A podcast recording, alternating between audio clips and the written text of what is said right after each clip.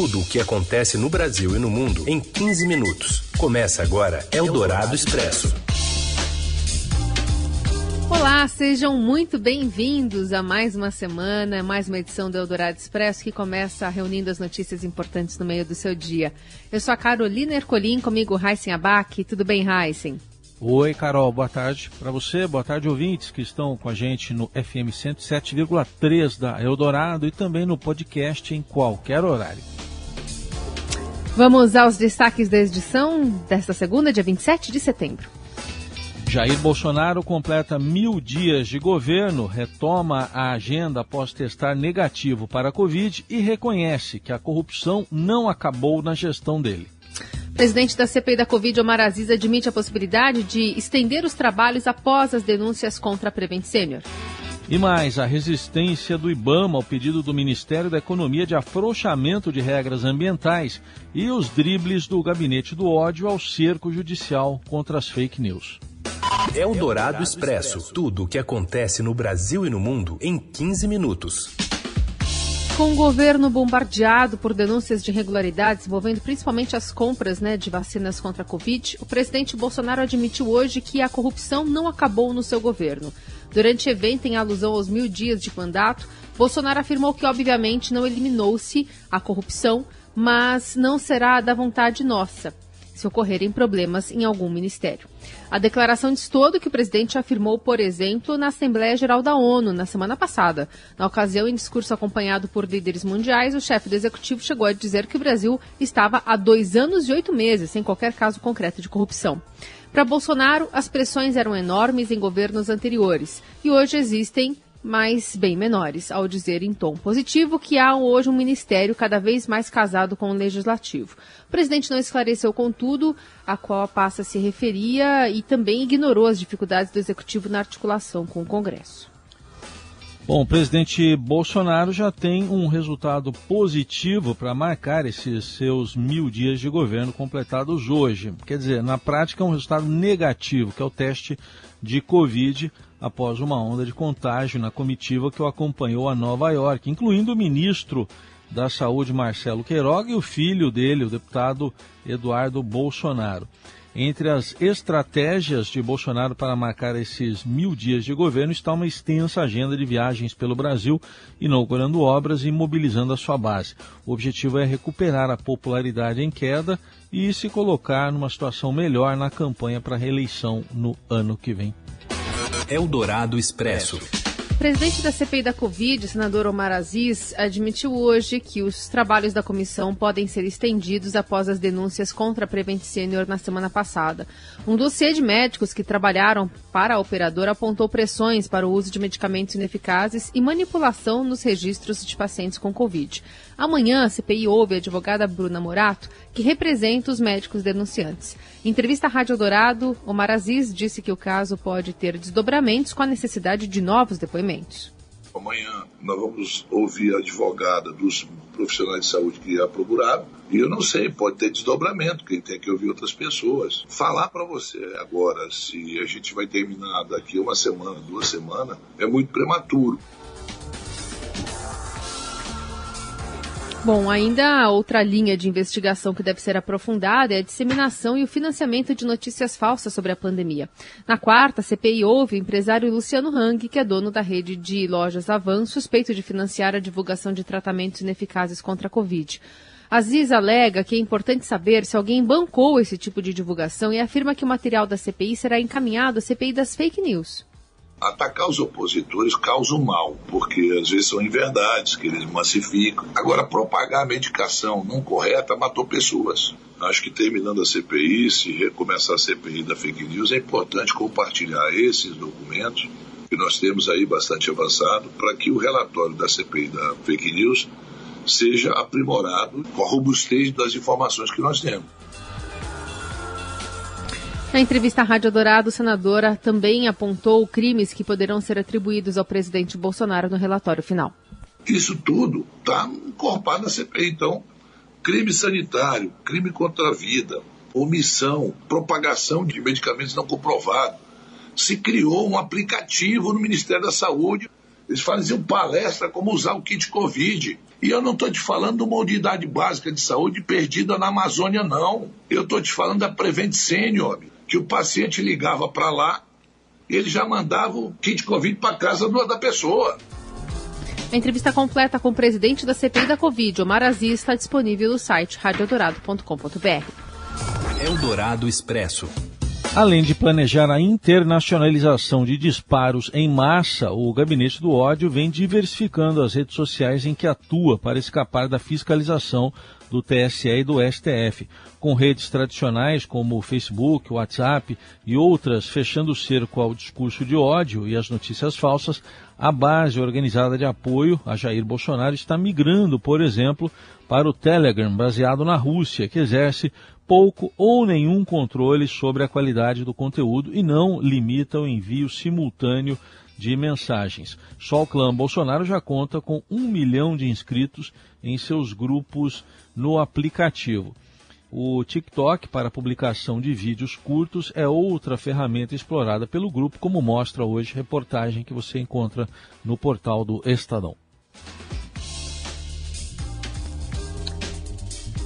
A gente também fala sobre alunos e professores das escolas da zona rural de Santa Filomena, no interior do Piauí, que já têm acesso à internet de banda larga, mas com um detalhe: todas as vezes que usam o sistema precisam assistir a 30 segundos de propaganda do governo.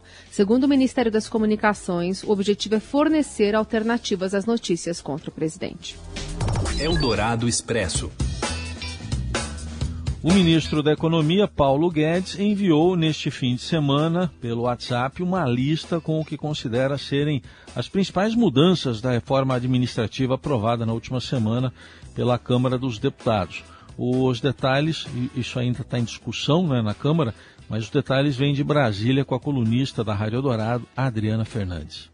Em busca de apoio para a votação da reforma administrativa no plenário da Câmara, o ministro Paulo Guedes ele disparou no final de semana o material em defesa do texto aprovado na semana passada na comissão especial que analisa a PEC da reforma administrativa, a PEC 32. Ela vai agora para o plenário da Câmara com a necessidade de votação em dois turnos e no mínimo 308 votos favoráveis para passar e para o Senado.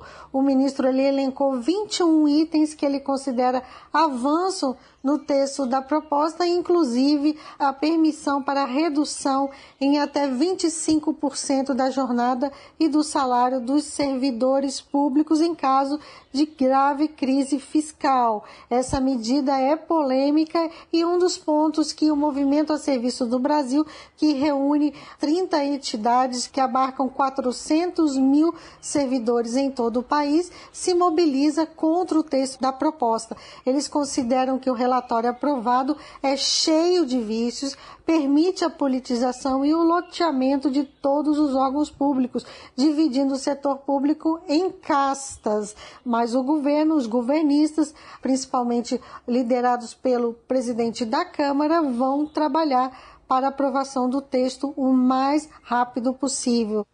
Eldorado Expresso. A Alemanha amanhece nesta segunda-feira com apenas uma certeza: os, aos, os 16 anos de domínio da chanceler Angela Merkel sobre a política nacional, continental e mundial chegam ao fim com as eleições de domingo. Que vem pela frente, ninguém é capaz de dizer. Os resultados preliminares mostram uma vitória estreita do Partido Social Democrata, com 25,8% dos votos, contra 24% da União Democrata Cristã, partido de Merkel. A questão é que a grande fragmentação no parlamento não permite antever quem será capaz de formar uma coalizão estável. Os Verdes e o Partido Liberal Democrata, que ficaram em terceiro e quarto lugares, respectivamente, já avisaram que estão abertos a negociações com os dois grupos primeiro colocados. Independentemente de quem consiga formar uma coalizão, o próximo chanceler alemão tende a primar pela estabilidade que marca há décadas o, a política germânica. E o social-democrata Olaf Scholz, 66 an 63 anos, apontado como vitorioso com uma margem bem apertada, é tido como moderado, com um estilo pessoal muito próximo da sobriedade de Merkel. Eldorado Expresso. Seguimos com as principais notícias desta segunda-feira. passa de 86 milhões o número de brasileiros que já tomaram duas doses ou a dose única, no caso da Janssen, da vacina contra a Covid-19, que corresponde a 40,64% da população. O problema é que essa cobertura vacinal não é uniforme no país.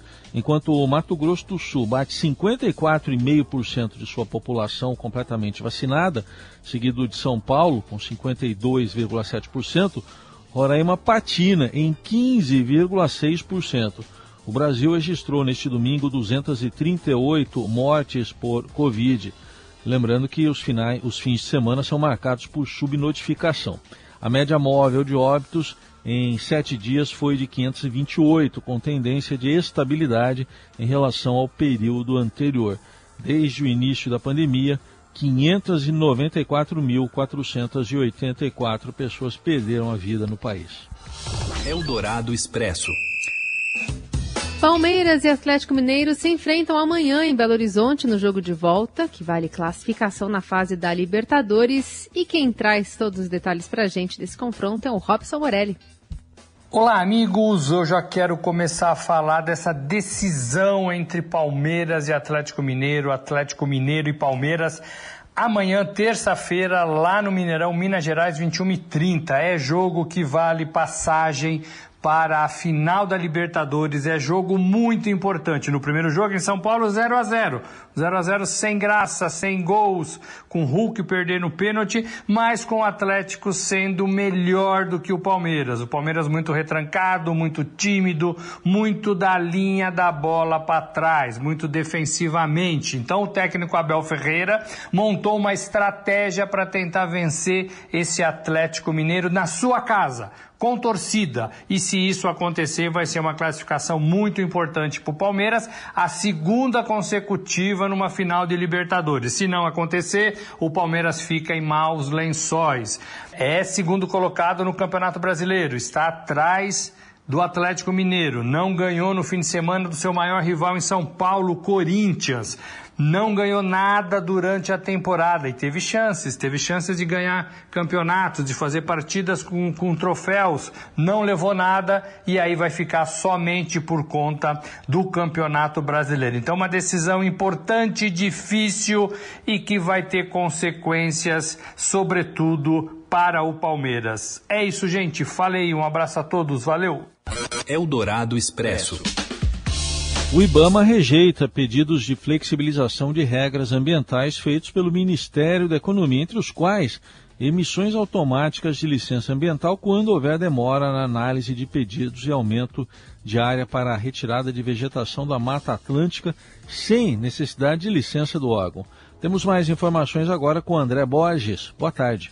Boa tarde, Heisen, Carol e ouvintes da Rádio Eldorado. A gente tem acompanhado aqui em Brasília a movimentação do Ministério da Economia e também do Ministério do Meio Ambiente na tentativa de mexer com as regras de licenciamento ambiental, uma série de iniciativas que o Ministério da Economia propôs para flexibilizar um pouco mais o licenciamento ambiental e, inclusive, dispensar licenças ambientais para exploração em áreas da Mata Atlântica. Hoje, a gente traz uma reportagem para mostrar que o IBAMA, que é o órgão federal do licenciamento, ele rejeitou uma lista de pedidos de flexibilização que chegou a ele, né, por meio do Ministério do Meio Ambiente, pedindo essa série de mudanças. No ofício que a reportagem teve acesso, a gente mostra o quê? Que o IBAMA esclarece ali que não cabe a ele alterar regras para flexibilizar o licenciamento. O IBAMA ele é um órgão de execução, não define lei, ele não define regras.